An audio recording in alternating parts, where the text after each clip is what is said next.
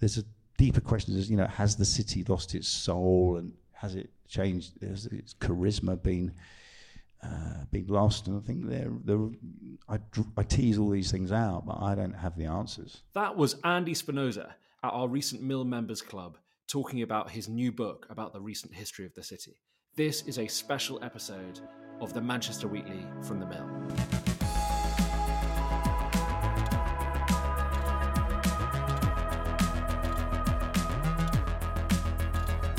Hello there, welcome to this week's episode of the Manchester Weekly from the Mill with me, Daryl Morris, uh, and the editor of the Mill, Yoshi Herrmann. Hello, Yoshi. Hello, how are you doing? Very well. We're separated by a couple of hundred miles this week. Uh, oh, right. Where are you? Where are you? Uh, I'm in London, and you were a guest on on my show actually. I week. was, yeah. Um, I was the other night. Um, was really pleased to come on. You asked me to come and talk about that Oldham kind of Raja Miah story that you know listeners know all about um, and the way in which politics in Oldham's been upended by ideas about grooming gangs and stuff, which is very topical. And yeah, thanks very much for having me on. I can also tell you that the mill was being uh, spoken about very favourably in the Times newsroom, uh, the Times Radio newsroom oh. this week. Uh, literally just today, lots of people saying very nice things, including Jane Garvey, broadcasting legend, uh, who says that she's heard of the mill and she likes the mill. Uh, she likes the idea. I think she's read the mill, but she likes the idea of the mill. Uh, so feel free to put that somewhere. Good. Like. right. Stop the recording. Let's talk about what people have been saying about the mill. That's the key. um, no, that's really good. I mean, if people like the idea, then that's uh, that's half the battle, isn't it? So yeah, delighted to hear that. Uh, okay, uh, this is going to be a special edition of the Mill podcast though this week uh, because you, Yoshi, have been in conversation. Just give us a bit of a, just tee us up uh, for for what we're going to hear uh, in a little minute, which is um, uh, Andy Spinoza in conversation with you at one of the Mill's first Mill members events. Yeah, so this was the first Mill members club of the year. Um, we did it in association with um, the help of, of Manchester University Press. They are publishing this book by Andy Spinoza um, called Manchester Unspun I've mentioned it a few times on the podcast, so a bit of a broken record perhaps. But um, this was my conversation in the room with Andy Spinoza. He started or co founded City Life. So, in effect, we had something kind of in common there, both starting kind of independent media things in Manchester. Um, he then went into PR. He represented a lot of the developers and, and, property people in the city. So, he's got a very interesting perspective. And um, we had a really good conversation, which you'll hear in a minute. Um, and he's he's very kind of honest um, and he's honest about the things he feels he you know he's in two minds about or and he's he's he's he's blunt in places which I really like and um, it was a really really good um, atmosphere and night so um, looking forward to to that going out on the podcast as well. Great, excellent. Okay, we'll hear more about that in a little while. Uh, firstly, uh, we're going to spend the first 15 minutes, uh, Yoshi, uh, talking about Bolton Wanderers' emphatic victory over Plymouth Argyle at Wembley. I saw this actually. I was following this not because I support Bolton, obviously, but my friend is a huge Plymouth fan, and he was at um, it was at Wembley, wasn't it? Some massive stadium in London. Yeah, yeah. Mm. And um, yeah, he sent a picture of um, himself in this huge stadium. I was like, wow, that looks really cool. What is that? And I went on BBC Sport. and then I saw that his team was getting absolutely destroyed uh, by Bolton. So you must have been really happy. I was delighted, very, very delighted. And actually, uh, it was the, the highest attended match, football match in Europe uh, this season. Uh, this, uh, sorry, that, that weekend, not this season, obviously, uh, but that weekend. Uh, not a great, not not a great not stat, but sure, sure. well, I mean, eighty thousand people at Wembley for two League One teams yeah. um, in a in a, in a sort of lesser cup. It is significant, by the way. I know I, I jest about wanting to talk about it, but it is significant mm. because mm. it was a it was a massive advert for the hmm. football pyramid. Uh, mm. How well supported League One teams are, and hmm. for Bolton in particular, um, an incredible moment, given the fact that they, you know, the club, we almost went out of business. Uh, mm. The town has suffered so badly, and the the massive role that football plays in our northern communities, and mm. the the recent success of Bolton Wanderers in clawing back from the brink of extinction and what that means for the town. So there's a lot in there. There's a lot in there. Yeah, it's really and it's moment. actually that's the mad thing about football in this country. Actually, is that you go to the third tier, League One, confusingly called League One, and massive crowds. Like I went to Sheffield Wednesday, who I believe are also in League One, um, and just like with Hillsborough, right, enormous um, Kop stand behind one of the goals. Whether in the summer it's boiling hot, and like um, just unbelievable support that you get at yeah these teams. I think in other countries these teams would have like two thousand people there, and some of them have got like twenty thousand people there. So yeah, amazing. Exactly. Um, okay, um, let's get to some business before we hear from Andy Spinoza. Um, a story in Manchester this week, Yoshi, about a construction worker being hospitalised after being injured while working on a new high rise development in Deansgate. What happened here? Yeah, I was actually walking back from the gym because I go to the gym in Spinningfields, and I walked past um, a spot on Deansgate where there were hundreds, literally hundreds of construction workers all out. And I asked them what had happened, and they said there'd been a fire. And maybe that was inaccurate because it turns out um, that what happened was, first of all, Greater Manchester Police received reports of an explosion at the site. But the developers, Salboy, said that they've confirmed there was no explosion, and the worker concerned in this accident was trying to unblock a pipe uh, connected to a concrete pump. Um, this is Viadux, a 40 story tower with luxury apartments, um, 20,000 square feet of office space. Uh, apparently, it's costing 300 million and it's expected to be completed next year. So, the, the worker sustained injuries to his calf. Um, he's since been released from hospital, and I think work on the site has um, carried on. And uh, yeah, a bit of a sort of um, reminder of how you, we've got all these towers and we've got all these just a massive amount of development. I think we've got more development happening than any city in Europe by some measures. And you've got all these people who are, some of them are doing quite risky, dangerous um, jobs. And yeah, there are accidents. We wrote about this when we did the thing about the crane operators. There are accidents. Uh, maybe it's something we should pay more attention to because these, um, these, the people who work on those sites are taking, are taking real risks to do their job sometimes. Yeah, very much so. A reminder of the risk involved. Um, and hmm. elsewhere, Yoshi, Salford City Council have published a new five year plan to prevent homelessness in the city. What's this about? Yeah, so you might remember that our big story last year mostly focused on Manchester. So we did this big investigation, loads of data into homelessness. And we mostly focused on the fact that Manchester, as the city, the borough, um, has extremely bad numbers compared to comparable cities. And actually, one of the interesting things is that Salford's numbers, when it comes to, for example, the number of people on the streets or the number of people in temporary accommodation, are not so bad. And that's one of the reasons why Manchester looks so bad, because you'd think, well, very comparable city, very comparable economy, and that kind of thing. Anyway, the council's got this new strategy. Councils always have these strategies. So I think the, the more important thing is like, are they able to deliver on it? from what I understand about Salford and looking at the numbers, they don't have like an incredibly bad situation. But anyway, they, they've said they want to focus on earlier identification, uh, which is a big thing that came out of our story about Manchester. Um, the title of the report is Homelessness is Everyone's Business. Um, and the chief executive of the council, Tom Stannard, who I've actually met a couple of times, he said we want earlier identification of those who are at risk so we can step in and help out. And he wants more working with other organizations. So, all very on vogue, on brand for what councils are supposed to be doing earlier uh, prevention, way more coordination between different different agencies and stuff. Uh, that's their that's their game plan. Okay, Andy Burnham has been in the Guardian as well, hasn't he? This week, Yoshi, what's he been saying?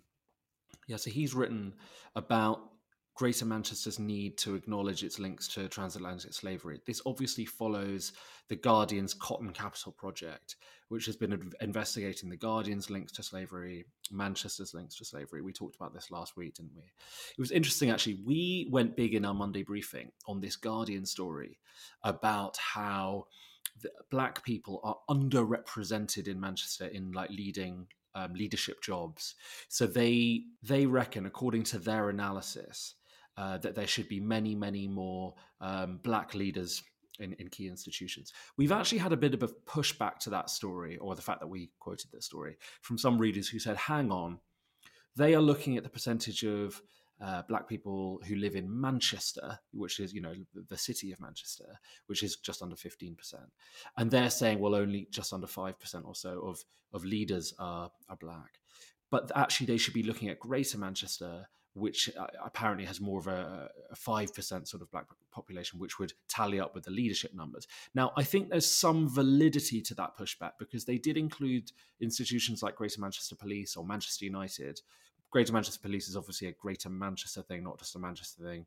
Manchester United is technically based in um, in Trafford, so I can kind of understand that. But I did think it was a very important analysis. Like I think we should be looking at stuff like that um, because actually Why doesn't Manchester have any black MPs? Why don't so many of the key institutions have any black leadership? Um, why is the council so overwhelmingly white? I think those are really good questions to ask. And if you look at the leadership of Greater Manchester's councils as well, I looked at the other day, all of the leaders of the councils are white. So I think it's um, whether or not their methodology was 100% um, sound. I think it's uh, it's an important issue to raise, um, okay. and and their, pro- their their series is definitely doing that. Okay, um, yeah, really interesting. Um, why are people talking about Manchester Cathedral this week as well? Or certain sections of Twitter and the media are talking about uh, Manchester Council, uh, Manchester Cathedral. It's either because I made an appearance there last night at Evensong um, with my girlfriend and her parents because they're visiting from Romania, and people were so excited to see me, or it is because there has been an iftar um, held there. So this is a kind of community building um, initiative where the, the, the, the, cathedral invited you know Muslim local people to come in and and and and, and have their iftar in there. Um, the the prayers um, that accompany an iftar describe Muhammad as God's messenger and um, and, and God as one. And, and, and that has really annoyed some right wing commentators. So you've got people like Douglas Murray um, on on on Twitter saying, you know, would a mosque ever invite Christians not only to come into the mosque but also to kind of talk about how Jesus Christ is the only God or anything like that? I mean, if an iftar is actually a breaking of the fast, so on the one hand, like you know, it's it's it's uh, it's it's it's it's to do with Ramadan, and it's you know I'm no expert, but it's it's it's about this this eating, um, and and and this anger online. I mean, to me, it seems a little bit odd that people are getting so angry. You know, I mean, whether or not mosques would allow Christian people to come in and, and, and do a similar thing, I think I see it as a good thing that you know Christian spaces can welcome people in, and also just also Daryl, just on like a more prosaic level, the cathedral is massive. You go to most events there, like I went to Evensong last night, not that many people there, you know, like a dozen or two dozen people there. It's an enormous space. It costs so much to maintain.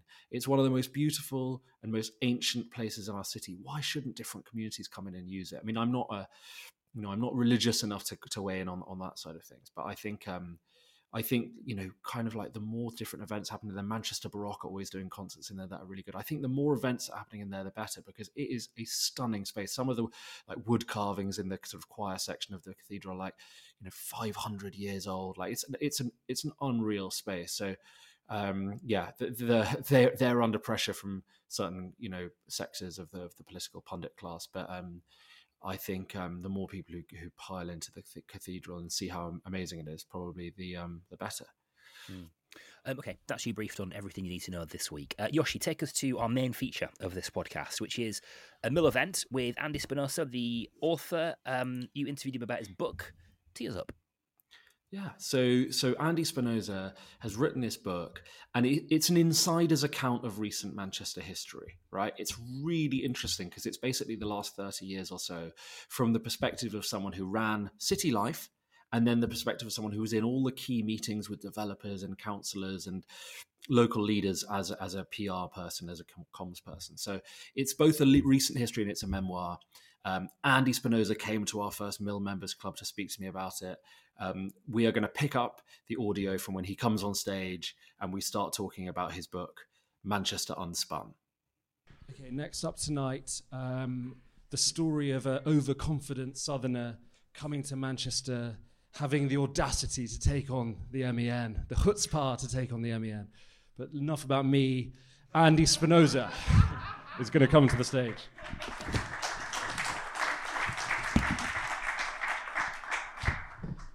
So the first time that I heard about you, Andy, was someone said on the phone, someone told me about you as a sort of PR supremo. That was the first um, incarnation. Um, the second time I heard about you was when I read your review of um, one of my least favorite books, uh, Paul Morley's book about Tony Wilson, that some of you may have read. A rave review. It was a rave review, and it made me think Andy Spinoza has no taste at all. Um, because it was a terrible book, and I worried, you know, I, I, worried, I worried that you wouldn't be, we wouldn't be on the same page. The third thing I found out about you was that you had started or co co-founded City Life, and that's kind of when we started to to to talk a little bit and, and you came along to the office and you started advising us and that kind of thing because there are obvious parallels uh, between you starting an independent media thing and us starting an independent media thing and ever since then we've kind of been uh, we've been talking so the Morley book that I referred to, um, I thought was a, an appalling and tedious mess. Your book, fortunately, is not. I admire Morley's style, but I, but I, I it's not, it's not my style. Manchester Unspun, Pop, Property and Power in the Original Modern City. What were you trying to do with this book? Well, firstly, um, I closed my PR business during COVID and I had a lot of time on my hands. And uh, guy came to my house, Professor Jon Savage, who's um, very, probably the most eminent sort of academic style uh, writer on pop culture. And he was looking through my 25 boxes of yellowing music magazines um, and boxes of ticket stubs, lanyards, backstage passes, and, and loads of brochures as well from Regeneration. Oh, I kept I keep everything kept everything print print wise uh, since I was 16. And I said, look, my my wife would love to get all this old crap out of the, out of the house, Jon. And he said, he's very posh. He looked over and said, Andy, that's what we call an archive. um, anyway, so it's ended up in John Rylands library uh, as part of the uh, British Pop Archive, along with Ian Curtis's lyrics and uh, and other other eminent people's uh, stuff. And he said to me, "Look, you've been, you know, you you've been around for forty years. You've been in the mix. Uh, lots of important things happen. Why don't you write a book?" And it opened a little window in my mind. I started to think about um, lots of things that I, I, remembered, but I had never written down. Um, and then I read a quote by Tony Wilson in 2007. and he said, I don't see this, and it was, it was a documentary um, on Joy Division. And he said, I don't see this as a story of a band. I see this as the story of a city. Um, Joy Division's music, has, met, has, has transformed this great city. And I thought, well, I've heard that before, and I thought it was preposterous at the time. Um, ludicrous, classic, Wilson, over the top. And I started to think about it, and I and it kind of revealed, I thought, a sort of a slow motion epiphany that he had a point. And not only that, in 2007, um, I, I launched as a PR guy the Beetham Tower the topping out of the Beetham Tower, which was national news that day. Um, it opened in 2008 as a hotel and apartments. And what happened in 2008? It was a bloody great economic crash. Nothing was built in Manchester for five years after that. So every, almost everything you see around you now that's tall has, has happened literally in the last eight or nine years, which is really quite astonishing. I mean, the more you know, more we get used to it, the more we take it for granted. But that rate of accelerated development is is um, is probably unique in Europe. Yeah. Um, so anyway, I to answer your question, I started to piece together and stitch together all the bits and pieces, uh, and I think there is a dotted line, more than a dotted line, between that band, everything that came out of it, and a kind of a, a financial audit trail leading to this, what we see today. So we're going to come back to that question right at the end. I'm going to pull out a few bits of the book that I found really interesting and ask you about them. But first of all, you came to Manchester in the late 70s. And a lot of people you meet here, if they're not from Manchester, they came here because of the universities or the art school or the, or the music schools. You were one of those people. What was it that kept you in the city after you graduated? And what what was that thing that kept so many people here after they went to the universities? Well, over a period of 40 years, things change, obviously. But for me, uh, I mean, I felt very comfortable in Manchester. I lived in Hulme. I liked going to the Hacienda and, and a million other places. Um, and really, uh, at the end of my university time, I was setting up City Life. In fact, I just wasted my uh, MA year grant on setting up City Life. Um, and really, I was in the middle, you know, I didn't have time to sleep hardly. So it was less of a I'm going to stay in Manchester. It was more I'm going to set up a magazine. Here I am, and I've been here ever since. Now I've seen lots of people, contemporaries, depart to London, where you know the streets for media people are, are kind of paved with gold. Maybe less so now, but certainly in the 80s, 90s. Um, but I never really wanted to leave because every year I, I could see something new, different, and interesting happening. Um, and I was never motivated by money, particularly. So, uh, which helps in Manchester, uh, in the media. And um, yeah, so never wanted to leave. I think I'm going to hit the clicker. Oh, God. You're taking that off Here he is. Facebook, I think. Um, yeah, I had to dig to dig into your private Stalking social me. media. So that is you at what age? 20, I think. 20. 20, So yeah. that's, that's, that's, the time, that's the time we're talking about. So city life, it, people tell me that in order to create a media company, you used to have to print things on paper, deliver them, distribute them. What was the what was the thinking behind city life, and, and how how on earth did you keep well, it we going? were very influenced by, um, you know, there has been a tradition. There's a very good book by an academic called Bob Dickinson called Imprinting the Sticks, and it, it traces um, alternative print from the 60s and 70s. There was something called Mole Express. Then there was there was Grass Eye, I think. But but Manchester New Manchester Review was still going when I arrived. And I remember buying copies from the precinct centre, which is where Blackwell's is now. Um, and it gave people like um, Waldemar Januszczak from the Sunday Times, Paul Morley, lots of people their first um, scribblings, you know. And it was quite well produced as well.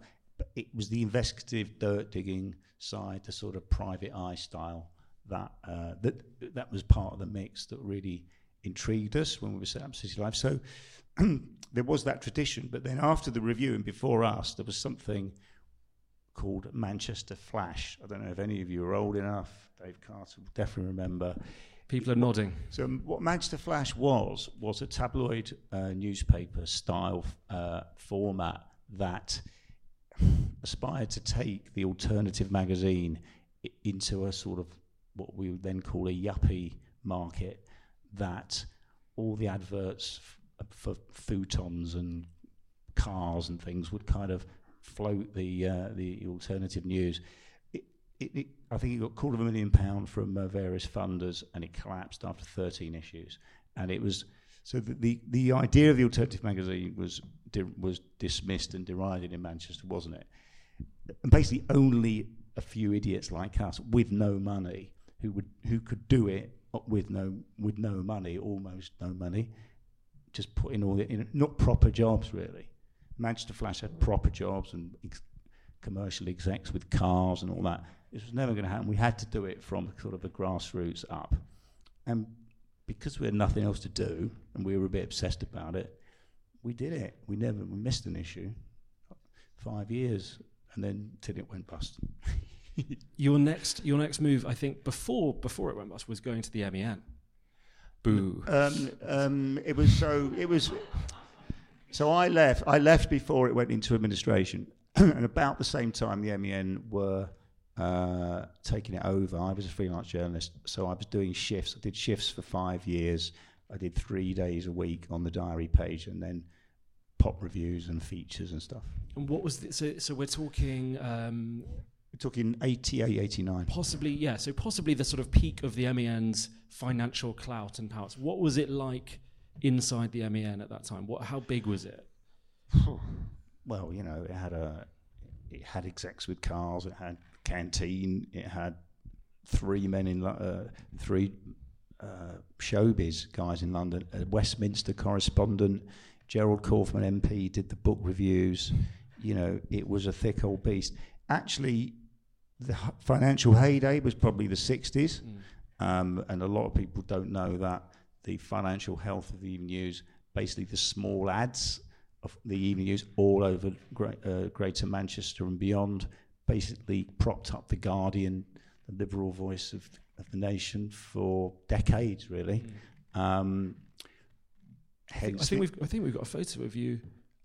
There we go. Is, is that the MEN days? So that's when I was a I was um, diary guy running around town. Photographer rang said, Noel Gallagher's back in town. He's walking down Oxford Road. So it was easy for me to run out the office and, and ambush him. And uh, I said, what, you, what, what you back for, Noel? He said, just walking around, you know. I really like the new Bridgewater Hall. So I had to get a line out of him. He, he, I think he was hungover. He wasn't very happy, that's for sure. Um, and that was so my um, job, I was told by the editor several times, the only real praise he ever gave me was no one reads all the serious stuff. He said they only they turned to the sport and the diary. Uh, so that was, that was nice. There's a, there's an interesting thing in your book about how there was a, a kind of tradition at the MEN that you could only edit the paper if you were from North Manchester or north of Greater Manchester, I guess because the MEN that was the MEN's base and its identity, and you couldn't have a sort of posh South Manchester uh, dweller editing. And you, uh, did you did you apply for the editorship? I, I, I, yeah, I mean, I left the MEN in 1988, uh, and not long after I had applied for the editorship and yeah. didn't get an interview. I was never going to get the job. I was just sort of doing that corporate thing of, hey, notice me. and, I, and my comments actually are not around any kind of sour grapes because I've never got the job. But it was it was known within the newspaper, and I write a lot about this in the book. A lot about North Manchester and South Manchester, the differences. And I see there's a report today. Uh, mm. The Mill might have covered it about accents and gentrification, but the sale of the MEN and the tone of, of voice and the story angles were very much uh, geared towards um, a traditional working class. Heartland that North Manchester is. I mean, not just North Manchester, you know, Bolton, Salford, mm. uh, Wigan, and the paper went to, all the way out to Warrington, Blackpool. So, you know, it was it was felt, and there was a great journalist, Paul Taylor, who was from Oldham, and I said to someone he'd make a great editor. They said, "Yeah, he's a fantastic journalist, make a great editor, but they think he's a South Manchester type. He, will never get the job. And, and, you know, and anyone who remembers the evening news from those days will remember the stories uh, about gay people and just little the headlines and the tone of voice and, you know, everything right through to football coverage being very, very dominant. Yeah, they knew their market, and I'm, you know, and I'm not, I'm not, I I think don't think the book is judgmental in, in many areas. It's just observational, yeah. and it's an observation that I think is is worthy of uh, bringing out. Yeah, definitely. Before we get into these different passages, the the the last sort of major career move for you was going from being a hack to being a flack, becoming a PR.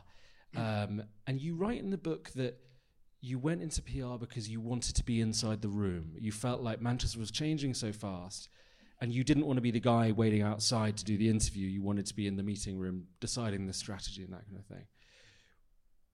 Did that completely change your role? Like, did had you did you completely go from feeling like an outsider to an insider at that point at that point in your career? So when I left the News, the journalists couldn't couldn't believe it. They, everyone said, "What are you doing?" uh, I had the best job in Manchester. I went to parties and just hopped up with celebrities and rolled in the next day and wrote about it. It was a lot of fun. Um, but I could, you know, I was uh, reporting on things like the McEnroe Group controversy of 1996. This is when um, Marketing Manchester launched its new logo and uh, strategy for Manchester and unveiled at Bridgewater Hall this strapline, "We're up and going," uh, that was described as a cy- as a cycling proficiency badge. so I was kind of talking to Tom Bloxham and Nick Johnson and the the entrepreneurs coming through, and I was, you know, I've I've enjoyed their ideas, and I could see the achievements that people like Urban, Urban Splash were, were, were making, and um, you know, I did think when I set up the PR agency that I could see a new Manchester emerging, and I wanted to be part of that more than I wanted to write showbiz stories and follow the uh, everyday ups and downs of, of Coronation Street uh, stars who didn't really interest me. So, and I think I write about it, and I call it, and I thought it was a noble mission to regenerate the, the city centre, and I wanted to throw my lot in with these people. And so, yeah, very quickly, I was in meetings with Howard Bernstein and not Richard Leese immediately, but but you know, with those kinds of people talking about projects and what I could do to put Manchester centre stage in national media, which which wasn't very much at the time. So I'm going to pull out a bit from your from the book um, and ask you about it. There's a really interesting passage in the summer of '92 to mark the Hacienda's 10th anniversary. And I'm going to read now. Tony Wilson commissioned writer and journalist Jon Savage, a former Granada TV researcher and longtime factory collaborator, to edit a celebratory book, The Hacienda Must Be Built. I, I, okay, so you were asked to write something for that book, mm. and it seems like you took quite a bold approach. You write here I wrote about the way pop culture's sexual politics seem to have changed, and the Hacienda's role as a space where some backwards attitudes had taken hold. I was hardly going out on a limb. The New Musical Express had created a storm in November 1991 when the late Steven Wells, always happy to interrogate the, the politics and music, had skewered Happy Monday's Shaun Ryder and Bez with their own prejudices. And then you've got these awful quotes that they gave in that, in that interview, homophobic, so homophobic I kind of don't want to read them. You carry on, and I'm going to read this bit first. You, you, you, that piece that you wrote didn't make the book, obviously, because it was a promotional book. And you write, you later published it elsewhere. And I want to uh, quote quote that piece because I found this quite striking. I, I, I, didn't know this piece had existed. So you were told you couldn't run it, and, and in that piece you wrote, "City Life ran it in the end." City Life ran it in the end. The hacienda must take its share of the blame. The best club in pop culture's capital was often at Manchester's Manchester, Dizzy Heights, a deeply unpleasant place, crawling with bimbos and their pistol packing sugar daddies. We danced on, oblivious. Oblivious was where we wanted to be, to the undercurrents. It was hip to be thick, cool to be criminal. Girls adopted the stone chick look. Clubbers dressed down, and worse, they thought down. So you were writing, in, in slightly the language of the, of the day, you were writing quite a quite a critique of, of, of a nightclub and, a, and a, in, a, in a sense, a whole movement that you held very affectionately. How was that, how was that um, received at the time? Well, it was received very well from the people who read it when uh, it was published in City Life. So the little bit of backstory is that Jon Savage said to me, "Write a piece, whatever you like. Uh, it's going to go in this book." And I wrote that. I wrote a piece that I felt was pushing you know, Wilson was a provocateur. I wanted to provoke him back, and um, the piece is, is along those lines. And I sort of looked. I, I talk a lot. I talked in that piece, and I do in the book about the, the phase of Hacienda that I think's been really missed out in all the kind of cartoonish reductionism that's gone on. It's all about Manchester. For me, 82 to 88 was where all the very interesting things went on. It was very experimental, daring, interesting. And so that's what I wrote. That you know, uh, Wilson. Uh, so Savage rang me. He said, first of all, he said, "Look, I think we need to make some edits." I said, "Fine." Uh, I've actually got, and it's in the pop archive. I was going to put it in the book, but it's a bit boring. He of his crossings out of certain paragraphs and what they were going to print. Then he said, "Rob Gretton's got involved, the new order manager, factory director. You can't run it. We'll run the piece in it that I wrote for the face, which was kind of an important um, record of the whole gang thing. And I was fine because it was their book, it was them celebrating themselves. Uh, why should they tolerate someone having a go at them? But I actually think in a different time, if they hadn't have been bruised from the real heavy gangland stuff that was going on, bruised and and and uh, battered by finances, uh, reputational you know, it, be, it has to become a kind of byword for gang violence. That in a different time they might have they might have run that, but not right then. They were too they were hurting too much. So when I ran it, uh, when Mike Hill ran it under exclusive, the article the Hacienda banned. That's a kind of a Mike Hill impression. He was the editor of City Life at the time.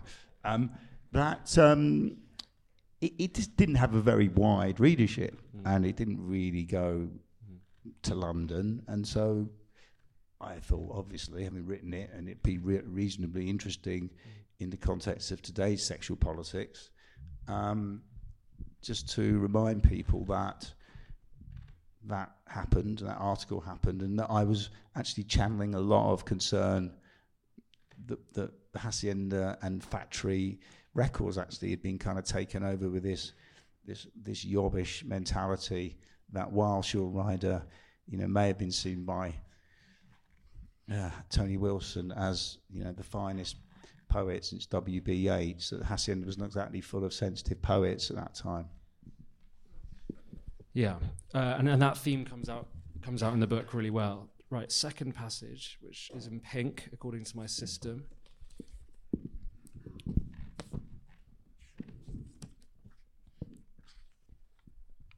So there's sorry, there's a great anecdote here about you working with Gary Neville. Um, there are some scoops in this book.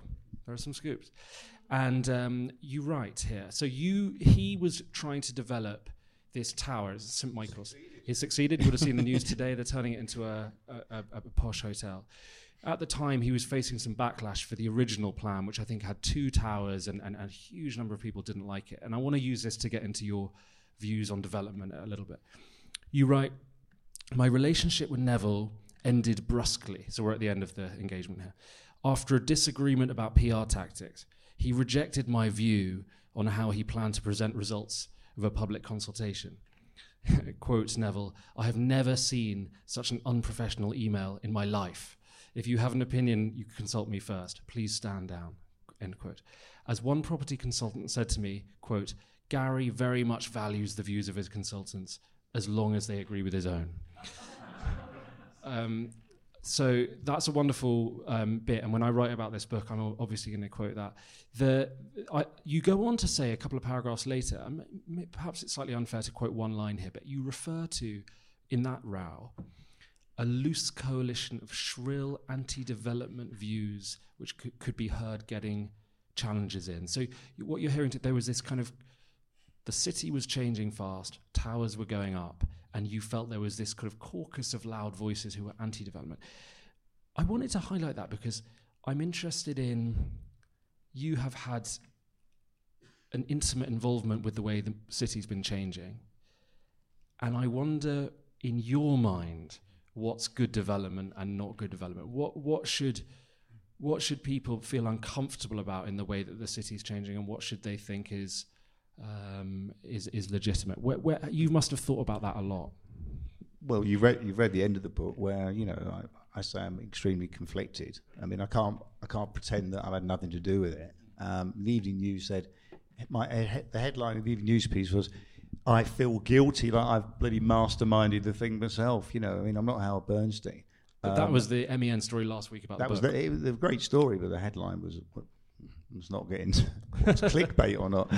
But we can talk about that. I, the the word I follow that shrill line with the example of Adam Prince and um, whatever his uh, thing was called. Uh, what was it called? Manchester Shield.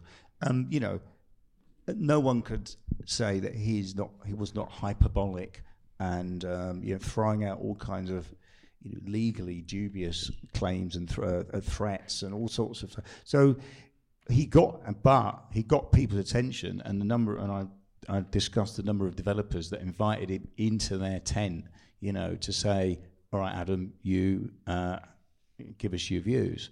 Um, so I just wanted to make that point that yeah. I didn't. It's not just a throwaway line without, um, you know, without examples. What's good and what's bad? I mean, I'm not. I'm not. I'm not any kind of an urban expert. I'm not any kind of a um, of uh, I'm not a politician. I am not asking anyone to vote for me. To me, I've written an account, and I think I've been as even-handed as possible. I want to let people make up their own minds, mm. uh, and my while that might be described as a cop out, I don't want to tell anyone what to think. Mm. I want people to look at all the information and, and then decide for themselves. But why is it that you feel conflicted? Talk us through a little bit of. There are definitely some developments you've been involved in that you thought were brilliant, um, and and Do you know what? I sold every single flat in this building. Wow. In, in, in 1999 or 2000, a guy approached at me called Roger Shoesmith, who who has done this building up, and said we want to put it, uh, we want to get some publicity for it.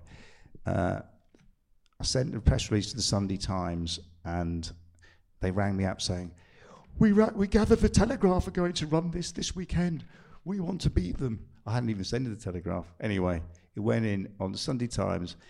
The phone on the Monday, they hadn't got anyone on the phone in for this the sales of this. On the Monday, they took hundreds of voicemails, and every single apartment in here sold out uh, over that weekend, basically.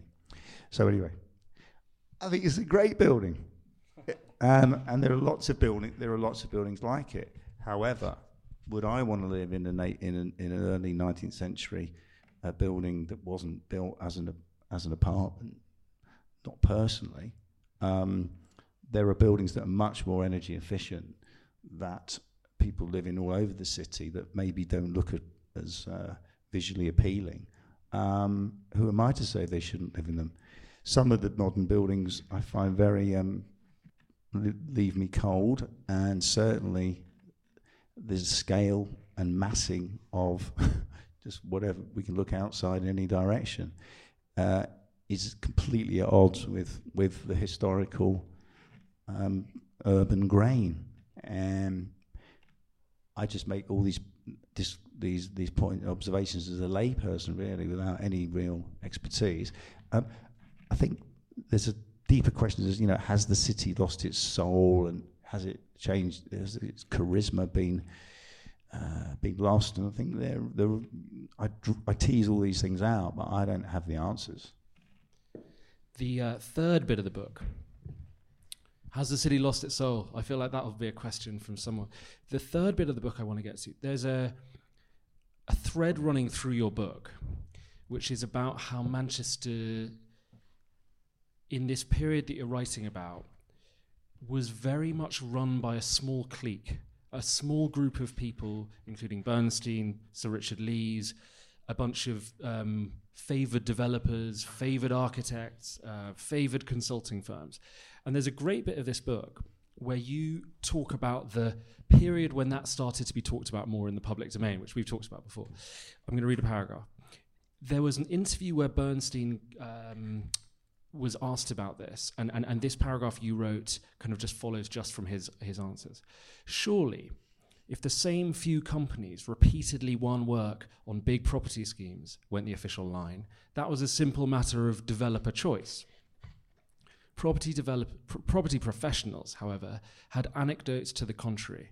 In 2018, a developer who had emerged from a meeting with a senior, senior council planners to discuss his plans for a new Manchester hotel told me, quote, I can't believe what I've just heard.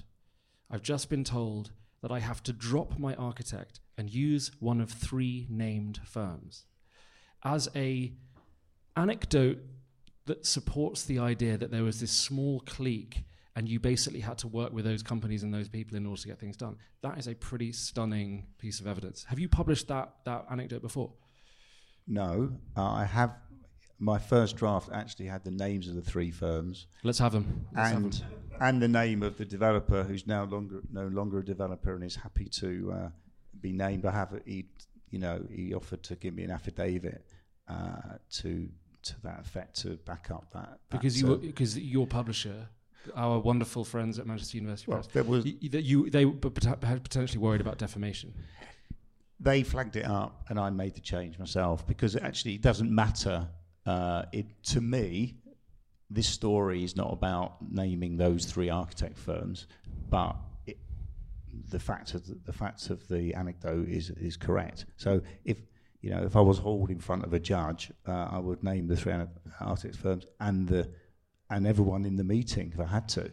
Um, and actually, it's an open it's an open secret, you know. Um, about procurement in Manchester, which is why when um, I was lobbied to, um, with my role at the university, when I was on the board of governors, someone said from the city council said, why isn't Sir Howard Bernstein on the university's panel for ID Manchester when he's a, a, prof, a professor and has got a role there?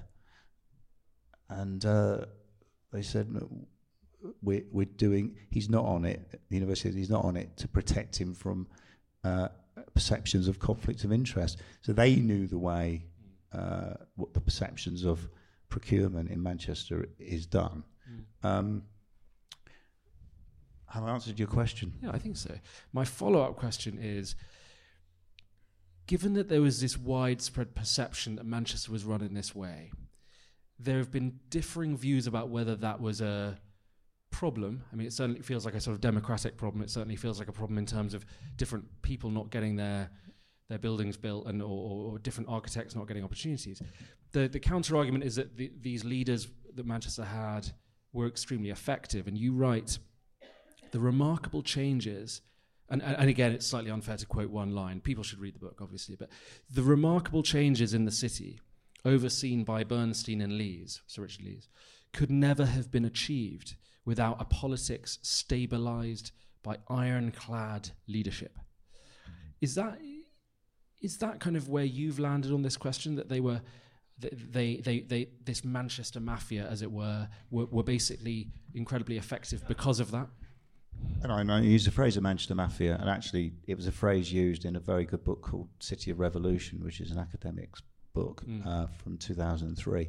Um, you've got to remember that this is not um, a kind of conspiracy of uh, 50 Graham. So at the start of chapter whatever, uh, I'm, in a, I'm, at a, I'm at a leaving do for the Evening News editor at Midland Hotel, and Graham Stringer MP walks in and he, dis- he exclaims loudly behind me, "The same 50 people run Manchester. They always have." And that's that's the start of that chapter, isn't it? Um, yeah, but other 500 people work with them, and then as managers, and and and developers, and so it's not a kind of a it's not a conspiracy of um, of, of string pulling and kind of machinations behind the scene. It's co-opt. It's co- some co-opting, some cooperation, um, and maybe uh, some uh, mates doing favours. They have built, they've rebuilt and revi- revived this this city through a variety of things. But you know, I've not given any indicate any. Um, um, uh, it's it's not about the the way you've characterised it is just looking at the top line. When running a city, obviously, is a far more complex thing than just people in, in darkened rooms drawing up uh, blueprints and master plans. Um, there's been a lot of jobs, there's been a lot of work, there's been a lot of um, business activity, mm. and uh, I've been I've tried to get under the skin, a bit like your very very good piece about Richard Leese. You know, I've often I've also teased out uh, things about him and about Howard Bernstein to try and get you know the, under the psychology of people who want to make us re- remake a city in this way, and, anyone who thinks it's oh it's because they want to get rich or because they just want to you know control everything um, would be missing the pride and the, you know, let's just talk about Bernstein for a minute. You know, North Manchester boy, father worked on the markets, went into the council. Every other chief executive of, of a council that I've ever worked with is job hopping from place to place. They're like uh, they're CEOs of big organisations, just like business CEOs, and they there'll be a guy older. The next is is in Westminster, and that's exactly what, what happens. Bernstein has stayed in Manchester his whole life. And he came back from a weekend in Rome saying their, their piazzas are just, just about as good as Manchester's. You know, this is the one eyed kind of focus of the guy. Um, and some would say we're very lucky to have, very lucky to have had him because if you look at all the other cities who have done procurement and governance in a very uh, proper way, well, look at those places and then look at Manchester. So then we come to the last passage. I feel like the book. First of all, I really, really enjoyed the book. I mean, I would do because it's sort of a, it's, it's an encyclopedia of all the things that, that you know we're trying to write. It's supposed to be funny as well. okay, it's not an encyclopedia, although it, it, it's definitely funny in places. But I felt with this book like it's a chronicle. It's like he, it's like no one else is going to get down with this level of insane detail and insight and quote. I feel like like you know, the mill is quoted in there. Even I'm quoted. I mean, I'm quoted in there. So it's kind of like tens of thousands of people seem to, to be quoted in here. But it's like this is the definitive, perhaps not the definitive, but it, it, is a very very sort of interesting account, and you really feel. I mean. When I finished reading it, I, I was like, Molly needs to read this, Jack needs to read this, because then they'll understand all these things that, that go back a bit, a little bit further than us. Um, on page 341, which I think is pretty much the end of the book, you write about meeting Sir Richard Leese, who is obviously the, chief, uh, the, the, the council leader. And you're building towards a hypothesis in this book, which is that the hacienda and factory and Tony Wilson and the music culture around those figures and places were the catalyst for the way Manchester's changed. I think that's fair.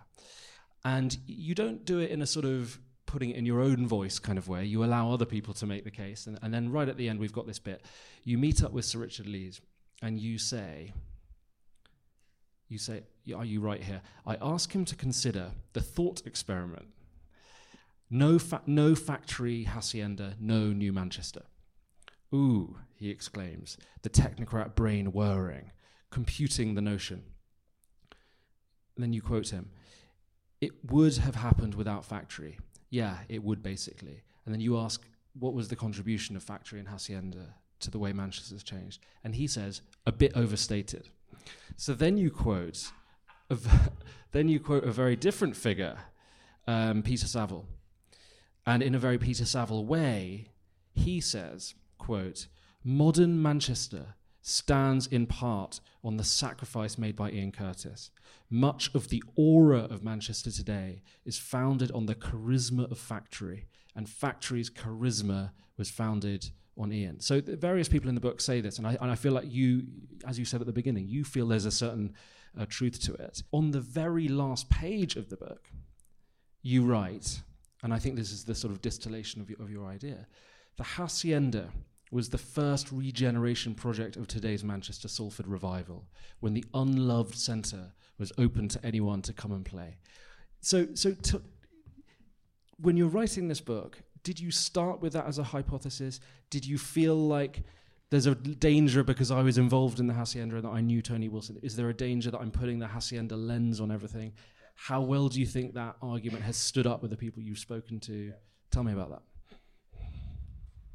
So, just, to uh, slightly reprise, uh, I think it's quite almost fashionable now to, to knock the hacienda and to kind of scoff at its legend, and the word nostalgia gets used. I mean, if anyone to read this book and say I'm being nostalgic, um, I've looked at the evidence like any good journalist would. Tony Wilson said in 1982 it's necessary for cities to have their cathedrals. We are the only people in a position to do that. We're building this cathedral for popular culture. The name comes from a situationist manifesto about the ideal city. On the membership form, the original members form, the Hacienda, it states intention to restore a sense of place.